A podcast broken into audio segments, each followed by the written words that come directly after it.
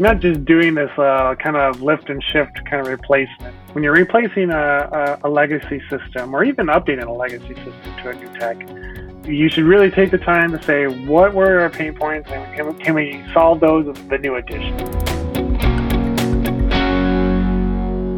Greetings and salutations. Welcome to the Development Best Practices Podcast, brought to you by ILM Professional Services. I'm Jason Erdahl, your podcast host, and today Chris Vitko, ILM Principal Architect, returns to the podcast, this time to talk about the sticky issue of what to do with your legacy application. In this episode, we deal with the when and the how of legacy application replacement. But first, we start with the if. The question of should you replace your legacy application. We then talk timing and approaches to doing that replacement whether to add new features, and conclude with a brief discussion of how to pay for it. So, without further ado, let's bring in Chris. Chris Vitko, welcome to the podcast. How you doing today? I'm doing well. Thank you, Jason. All right, great. Well, you are a savvy vet of the Development Best Practices podcast. I am certain that you know what's coming, but here it is. Um, give us a best practice in something other than development. Okay. Um, best practice. Should you do this? And I don't highly recommend it. So should you create? Should you build your own fence? Right. The best practice I've learned from basically my father is when you're pouring concrete into the hole of the fence posts, don't use water. The oh. ground, the, the the water in the ground will actually solidify that that concrete itself. Oh, that is clever. I would not have thought about that. So, um, provided, of course, you're not putting it into a clay based soil, in which case, well, it's pretty hard to dig down anyway. But um, so, yeah, no, no, that makes or, a lot of sense. So, or you don't have like a huge pylon you need.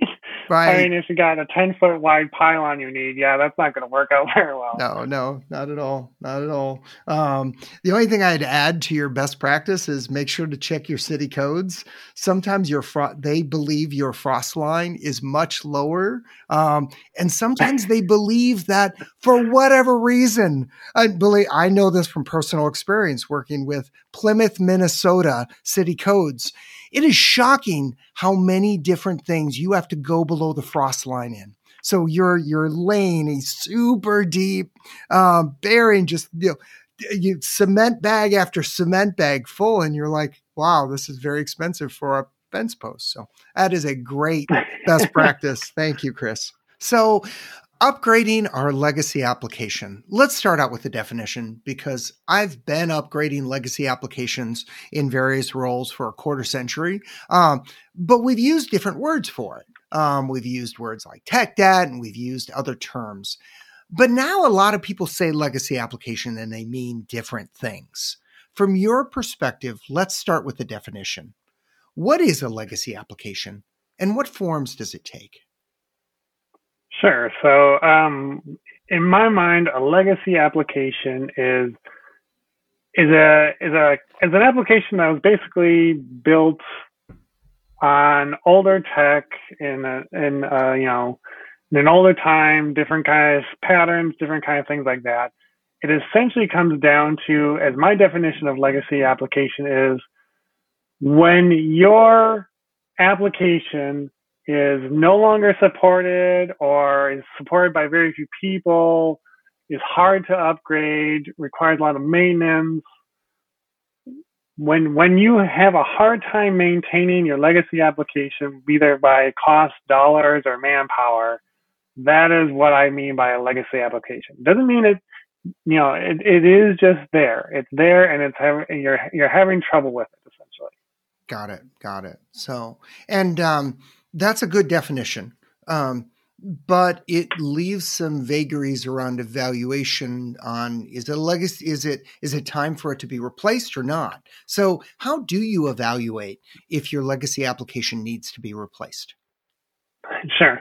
I left those vagaries in there because a legacy application doesn't actually need mean that it should be replaced at all oh, costs right? okay. Um, it, it's basically something that's hard for you but it may not be harder than replacing the entire thing. You know, it may cost you hundred dollars, where replacing the whole thing would cost you a million dollars, right? Right, That's right. that's not a good good cost benefit.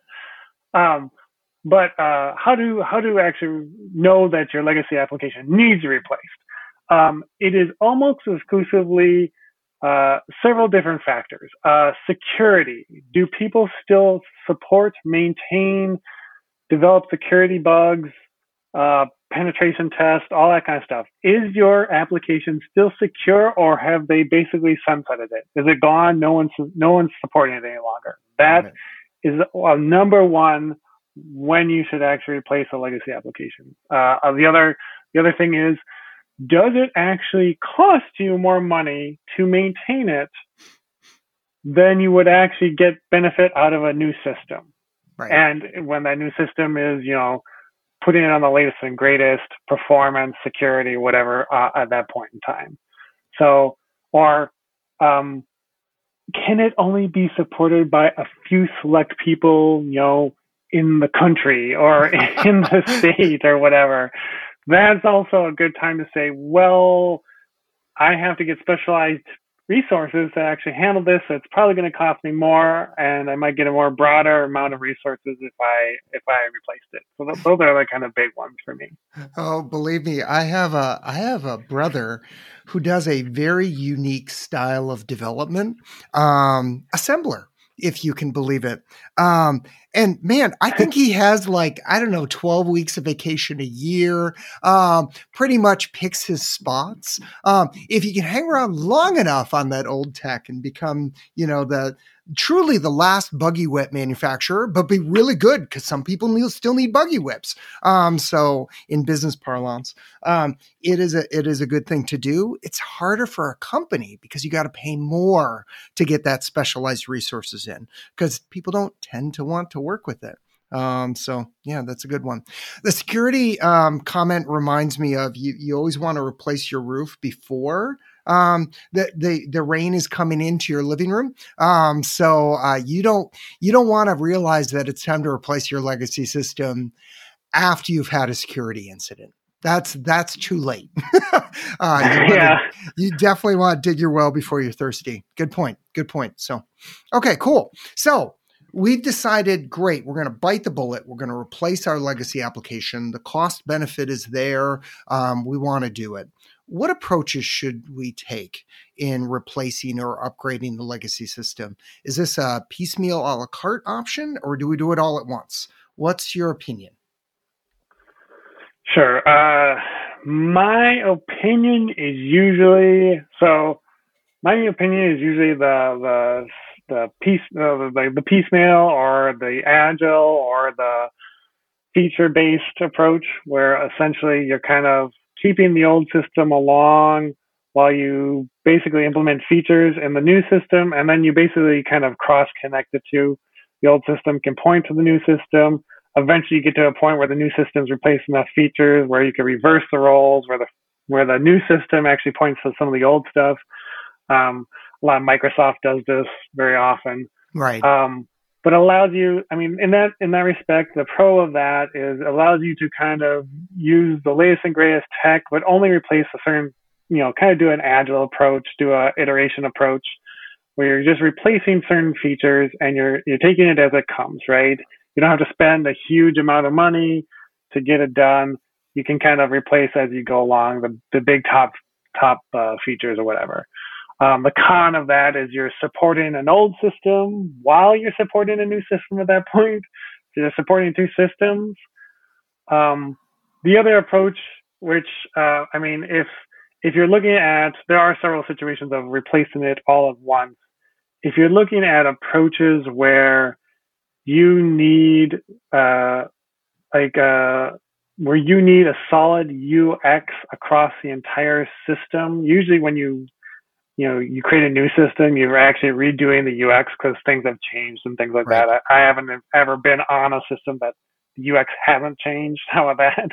Right. Um, and so if you need a system where the UI is completely the same or it's branded the same or or its uptime is, you know, a huge, you know, it's there there are several situations where you'd probably want to replace all at once. Very few, but some. And in that case, you know, you'd go with that. The pros of replacing it all at once is, like I said, the UX is kind of all all together. People can learn a new system all at once rather than piecemeal and get confused. Um, that kind of thing. You can plan a lot better. Um, kind of analytics and things like that. How you're going to handle new or changing analytics, uh, stats, and things like that.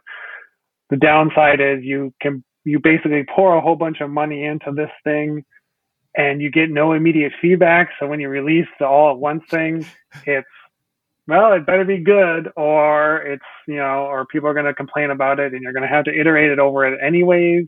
And so you're probably going it's probably going to cost you a little more on that, on that side of things. Oh, absolutely. And that feedback loop is so important too.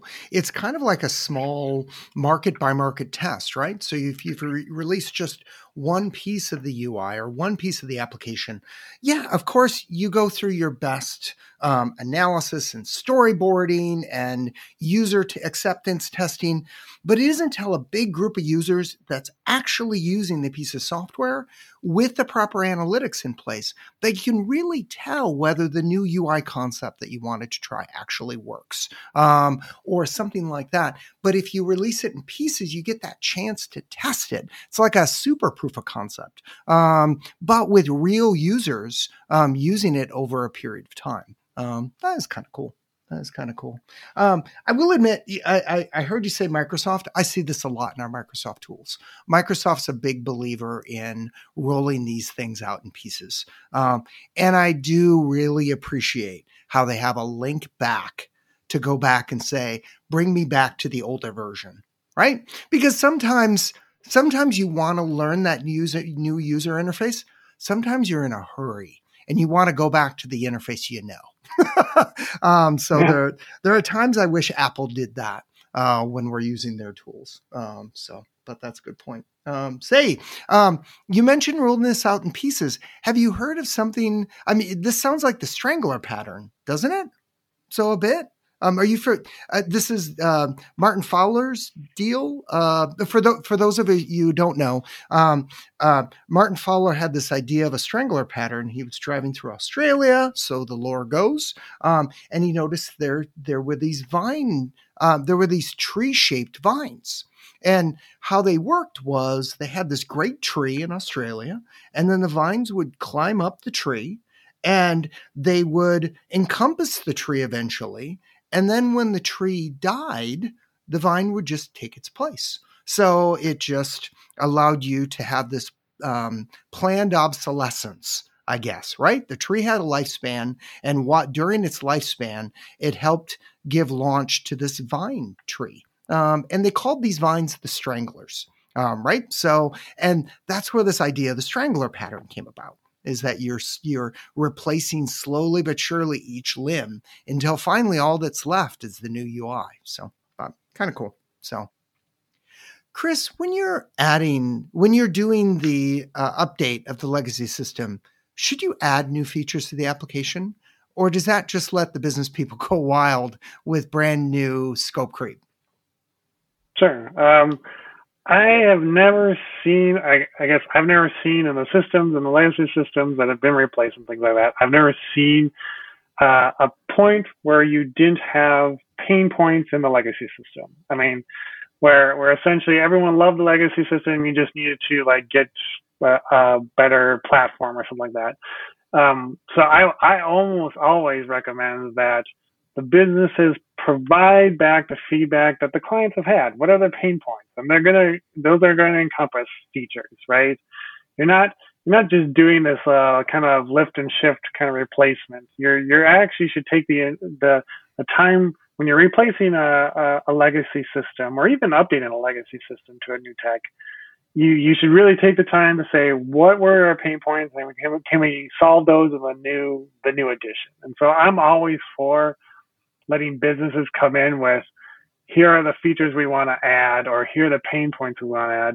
Sometimes they're all about just adding the features. There are times where they're like, well, no one uses these features, so let's get rid of them. So there's both creep and, you know consolidation at the same time too. So, but I'm I'm always for it. It it makes for a better application in the end. Yeah, no, that makes sense. And I'm glad to hear you say that because, frankly, this is how a lot of legacy systems get replaced. Now, good companies, of course, keep proper accounting and they incur tech debt um, and they do those pieces. And that's great and that helps to fund this. But honestly, sometimes it's those new features that, um, you know, in business parlance, oh, we're leaving money on the table. We got to add this feature. Or you simply need it because all your competitors have it. Um, and that helps to drive um, the funding for uh, updating a legacy system. Um, so that's a that's a good thing. So I like to I like to hear that. So that was a good discussion with Chris, but that's normal. He's a pretty smart guy and handy to have around if you need to replace a legacy application or install a fence. Please be sure to listen in a few weeks to part two of our legacy applications discussion with Chris. The Development Best Practices podcast is brought to you by ILM Professional Services. Do you have a legacy application and need to decide if it's time to replacement? Or maybe you've already decided it's time and need to figure out an approach. In either case, ILM can help. Please visit ilmservice.com today to request some time with Chris or one of our other fabulous architects. If you have any feedback on this episode or have a topic you'd like to cover, please email us at podcast at ilmservice.com. Thanks for listening and have a great day.